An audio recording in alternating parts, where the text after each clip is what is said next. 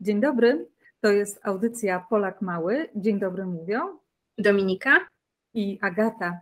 A dziś e, w naszej audycji mamy wyjątkowego gościa. To dr Tomasz Samojlk, biolog i popularyzator przyrody, rysownik, twórca komiksów i książek dla dzieci. Stworzył postacie żubra, pompika i ryjówki Dobrzyka. Jest doktorem nauk przyrodniczych. Mieszka na skraju Puszczy Białowieskiej, bada historię wpływu człowieka na środowisko puszczy, czyli to, jak człowiek chronił i niszczył puszczę przez ostatnich kilka tysięcy lat. Witamy pana doktora. Dzień dobry. Dzień dobry, dzień dobry, witam panie serdecznie. Dziękuję serdecznie za zaproszenie. Panie doktorze, dlaczego Puszcza Białowieska nazywana jest Puszczą Królewską? O, to dosyć prosta odpowiedź na to pytanie, dlatego że to faktycznie była Puszcza Królewska. To znaczy przez kilkaset lat, od schyłku XIV do końca XVIII wieku, to de facto była puszcza należąca do polskich królów, a wcześniej wielkich książąt litewskich. E, I to miało daleko idące konsekwencje, bo była dzięki temu bardzo dobrze chroniona jako królewska własność. E, porównując, była tak dobrze chroniona jak na przykład Wawel. A co za tym idzie, tak jak nikt nie mógł wejść na Wawel i wziąć sobie jakieś cegły, bo mu się podobała, tak też nikt przez te kilkaset lat nie mógł wejść do Puszczy Białowieskiej i wziąć sobie jakiegoś drzewa, bo mu się podobało. A jak stara jest Puszcza Białowieska? Według badań palinologicznych, to są dosyć skomplikowane e, i bardzo wiarygodne badania pozwalające odtworzyć to, co rosło na danym obszarze e, w przeszłości, według tych badań historia Puszczy Białowieskiej sięga 12 tysięcy lat wstecz. E, to był moment, kiedy skończyło się ostatnie zlodowacenie, kiedy lądolud powoli się cofał z całej Europy i w tym momencie, w miejscu, które dzisiaj pokryte jest Puszczą Białowieską, no, zaczęły wchodzić pierwsze gatunki pionierskie krzewów, drzew i tak stulecie po stuleciu, tysiąclecie po tysiącleciu zaczęła się rozwijać ta, ta jednostka, którą dzisiaj nazywamy Puszczą Białowieską. Co ciekawe, jest to jedyny przykład wielkiego lasu, wielkiego kompleksu leśnego, wielkiej puszczy w Europie, który jest tak stary, a jednocześnie nie został nigdy wycięty, wypalony, zaorany czy zmieniony przez człowieka w inne środowisko. Można z pełną odpowiedzialnością powiedzieć, że jest to najstarszy las, jaki mamy w Europie, przynajmniej jeśli chodzi o niziny, bo być może w górach zdałoby się znaleźć przykład jakiegoś lasu równie starego, ale to nie ta skala i nie to środowisko. Niekwestionowanym królem Puszczy Białowieskiej jest żubr. W Białowieży można go zobaczyć e, w rezerwacie pokazowym żubrów. Proszę powiedzieć, jak wygląda praca w takiej zagrodzie żubrów? Sprostuję, bo żubra równie łatwo jest zobaczyć w naturze, w, poza rezerwatem. W rezerwacie rzeczywiście przetrzymywane są żubry. E, zwykle jest to kilkanaście, kilkadziesiąt sztuk, które służą temu, by turyści mogli w bardzo prosty, bezpieczny sposób się z nimi bliżej zapoznać. Natomiast od dobrych kilku lat nie jest w ogóle żadnym problemem zobaczenie żubra e, na wolności, co zapewniam Panie daje o wiele więcej satysfakcji i wywiera o wiele większe wrażenie. E, co więcej, po niedawnych, stosunkowo niedawnych odkryciach e, dokonanych w Instytucie Biologii Ssaków Polskiej Akademii Nauk, czyli tam, gdzie pracuję, przez moje koleżanki i moich kolegów, że żubry oryginalnie przed tysiącami lat wcale nie lubiły żyć w takich gęstych puszczach jak Puszcza Białowieska, e, coraz częściej pozwala się im wychodzić poza puszczę e, i one faktycznie z tego korzystają. Doszło nawet do tego, że po prostu jadąc sobie w okolicach Puszczy Białowieskiej, na Podlasiu, można spotkać wędrujące stada żubrów i staje się to coraz bardziej powszechnym e, widokiem, do którego Podlasianie zaczynają się przyzwyczajać. Odpowiadając natomiast na to konkretne pytanie, e, praca w rezerwacie hodowlanym i rezerwacie pokazowym, bo trzeba pamiętać, że są takie dwa oddzielne rezerwaty na terenie Puszczy Białowieskiej, e, polega na doglądaniu i dbaniu o dobry stan zdrowia żubrów, które tam są przetrzymywane. E, te w rezerwacie pokazowym to, tak jak powiedziałem, po to, żeby ludzie mogli je oglądać, a w rezerwacie hodowlanym żubry są przetrzymywane jako taka rezerwa, powiedzmy, na czarną godzinę, dlatego że żubry nadal są gatunkiem narażonym na wyginięcie. Można sobie wyobrazić jakąś zarazę, jakąś chorobę, która przychodzi i zagraża wszystkim żubrom, i po to właśnie tworzy się takie rezerwaty zamknięte, e, żeby z nich ewentualnie potem czerpać i znowu odbudować ten gatunek, bo trzeba pamiętać, że raz już w naturze wyginął. E, nieco ponad 100 lat temu, w 1919 roku. Jan Brzechwa w swoim wierszu prosił: Zróbże minę uprzejmą, żubrze. Czy żubry naprawdę robią minę? tak, oczywiście. Mam bardzo bogatą mimikę e, swoich pysków. E, no cóż, zwykle ich miny są, wyrażają skupienie na jedzeniu, ewentualnie czasami mogą przybrać groźną minę, jeżeli ktoś za blisko podchodzi z aparatem fotograficznym czy też smartfonem, chcą sobie zrobić selfiaka przy nich. Tak na marginesie, trzeba pamiętać, że to są największe ssaki lądowe Europy. Dorosły samiec żubra spokojnie waży 700 kg. Znane są przypadki, że osiągały nawet tonę wagi. Taki dorosły samiec mm, w kłębie, czyli w tym najwyższym punkcie swojego cielska, e, swojego garba unoszącego się nad głową, może przekraczać 2 metry wysokości. Więc to są przeogromne zwierzęta, a jednocześnie zupełnie dzikie, nigdy nie udomowione. E, I e, część osób zapomina o tych prostych, oczywistych faktach, i właśnie czasami zdarza mi się obserwować takie sytuacje, że ktoś widząc żubra w oddali, po prostu biegnie do niego, żeby sobie zrobić ciekawe zdjęcie. I, i to nie jest dobra taktyka. Według badań naukowych żubry mają coś, co się nazywa dystansem bezpieczeństwa, e, i on wynosi 50 metrów czyli 50 metrów jest to taki dystans, przy którym żubry czują się jeszcze w miarę e, spokojnie i pewnie i w zasadzie nie reagują na naszą obecność. Jeśli natomiast zmniejszamy ten dystans, no to poczują się zaniepokojone i wezmą nas za intruzów, a to jest chyba ostatnia rzecz, jaką chcielibyśmy e, w obliczu, w obecności żubrów robić. E, więc polecam rozwagę, e, fotografowanie się z żubrami z oddali, a wtedy zapewniam, że ta mimika żubrza będzie, będzie pozytywna, będzie wyrażała szeroki żubrzy uśmiech i wdzięczność. A czy to prawda, że tak wielkie zwierzęta jak żubry właśnie, o których dzisiaj rozmawiamy, mogą skoczyć na wysokość dwóch metrów? Tak, podejrzewam, że nawet wyżej, bo te dwa metry to jest e, stwierdzona wysokość ogrodzenia, przez które dorosłe żubry przeskakiwały. E, to i znowu wiąże się z, z tą ich potęgą. Te 700 kg owłosionego cielska to, to nie jest e, jakieś, powiedzmy, sadełko zebrane na zimę, jak w przypadku niedźwiedzi chociaż niedźwiedzie też dysponują niesamowitą siłą i skocznością. U żubrów jest to po prostu mm, ogromne, umięśnione cielsko, które rozwija niesamowite prędkości. Żubr biega znacznie szybciej od najszybszej e, osoby. E, I, I, skaczą też niezwykle wysoko, chociaż faktycznie, jak się spojrzy na zdjęcia, nagrania, to wydają się takie powolne, takie ociężałe, nic bardziej mylnego. Dzikie, gotowe do akcji zwierzę o ogromnej sile. Jest Pan autorem wielu książek i komiksów dla dzieci. Jak to się stało, że pracownik naukowy zaczął tworzyć bajki dla dzieci? Prostujmy, nie bajki, tylko opowieści popularyzatorskie, bo e, to właśnie była motywacja do, do tworzenia.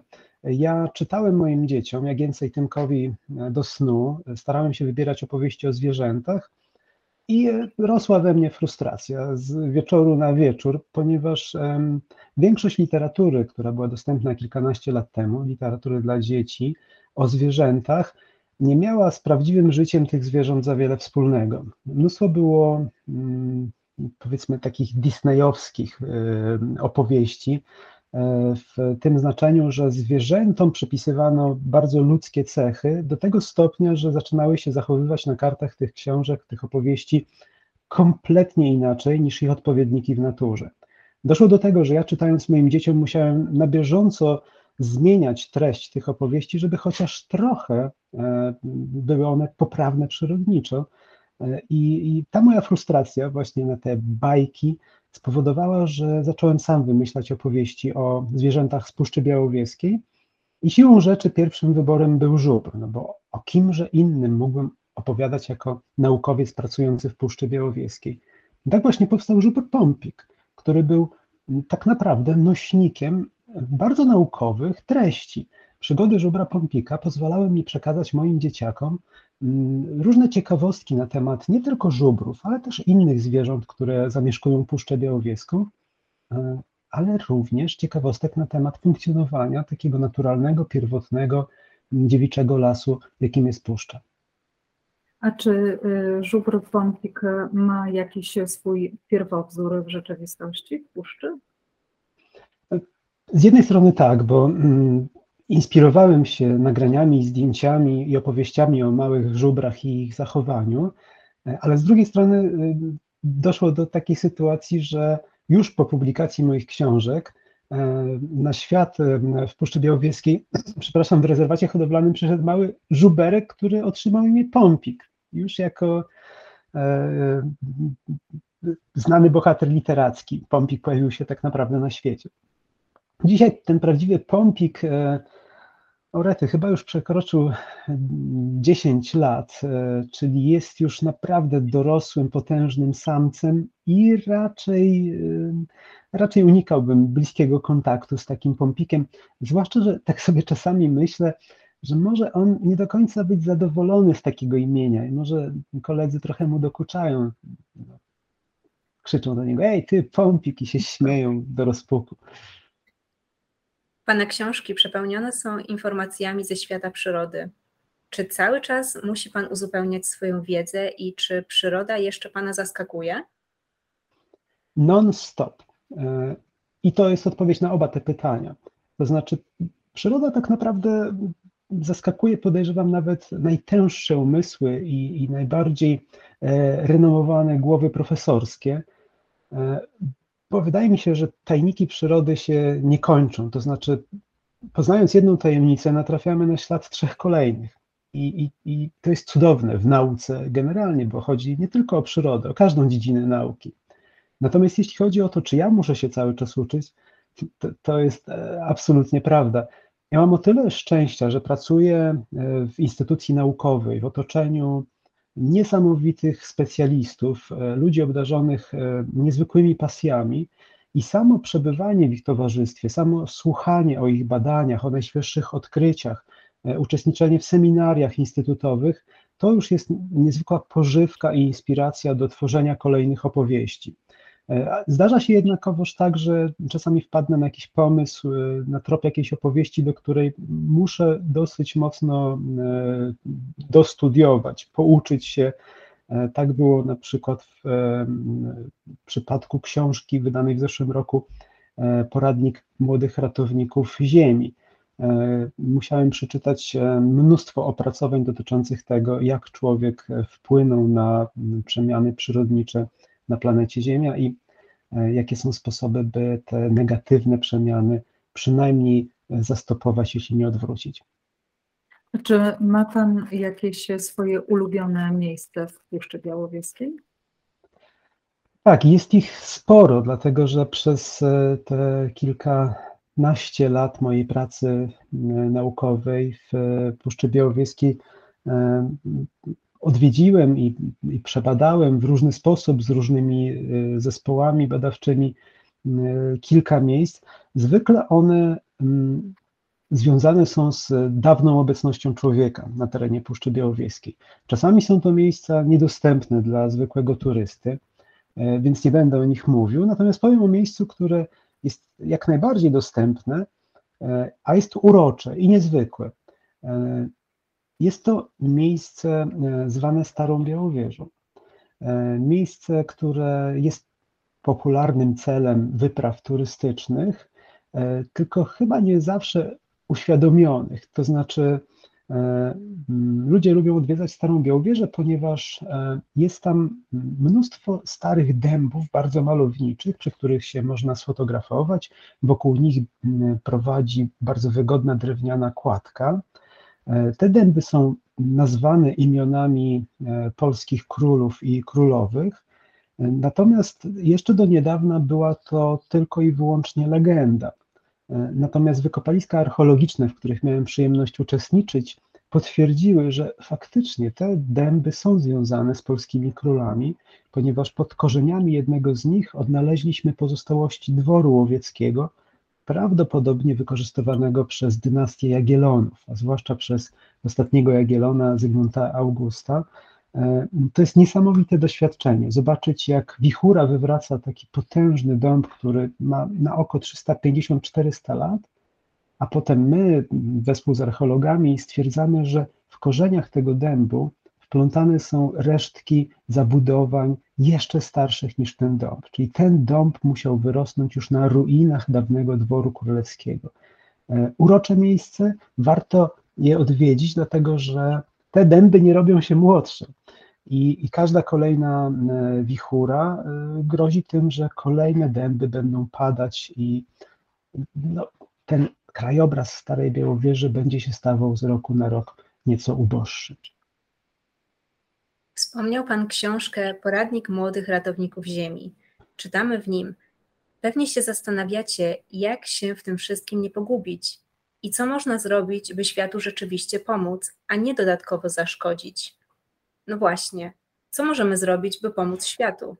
Ta książka jest e, w mniejszym stopniu e, zbiorem takich porad, bo tego typu książek jest całe mnóstwo.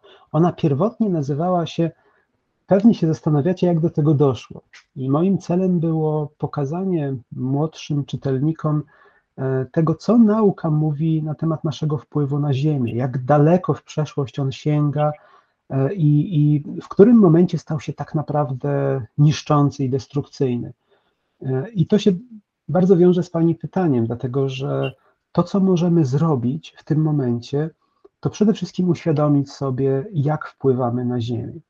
Bo bez tego podejmowanie jakichś akcji y, mających na celu ratowanie Ziemi jest troszeczkę bezcelowe.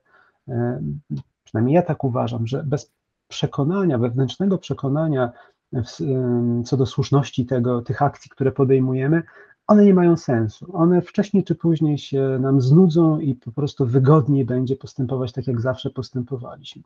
Ale jeżeli zrozumiemy, że na przykład kontynuowanie korzystania z paliw kopalnych, co w naszym wypadku oznacza na przykład kontynuowanie jazdy samochodem, gdziekolwiek tylko się wybieramy, albo e, upieranie się przy opalaniu naszych domów węglem, E, takie rzeczy, na które mamy realny wpływ, nawet jako dzieci, bo w tej książce piszę, że dzieci też mogą wpłynąć na decyzje rodziców czy dziadków, jeśli chodzi o używanie samochodu albo właśnie ogrzewanie tym czy innym paliwem.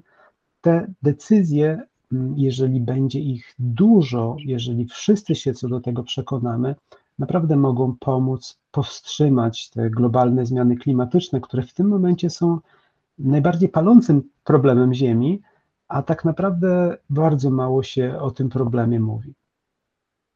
W dzisiejszej naszej rozmowie, którą pomału będziemy kończyć, dużo czasu poświęciliśmy żubrom. Zachęcamy więc Was do czytania opowieści o żubrzyku Pomfiku. No i dodajmy, że jego historie dostępne są również w wersji audiowizualnej. Pompik żur, pompik żur. Pompik żur, pompik żur. Być żubrem to brzmi dumnie. Być brzmi dumnie. Rasice, rogi, gap. Bo tylko żubr tak umie. Bo tylko żubr tak umie żyć z lasem za pan brat. Dziękujemy bardzo e, za tę fascynującą rozmowę. Dzieci zapraszamy również do odwiedzania puszczy, jak tylko będziecie w Polsce. Dziękujemy bardzo. Naszym gościem był dr Tomasz e, Samojk. Dziękujemy. Dziękuję uprzejmie. Było mi bardzo miło gościć u Pani. Dziękujemy.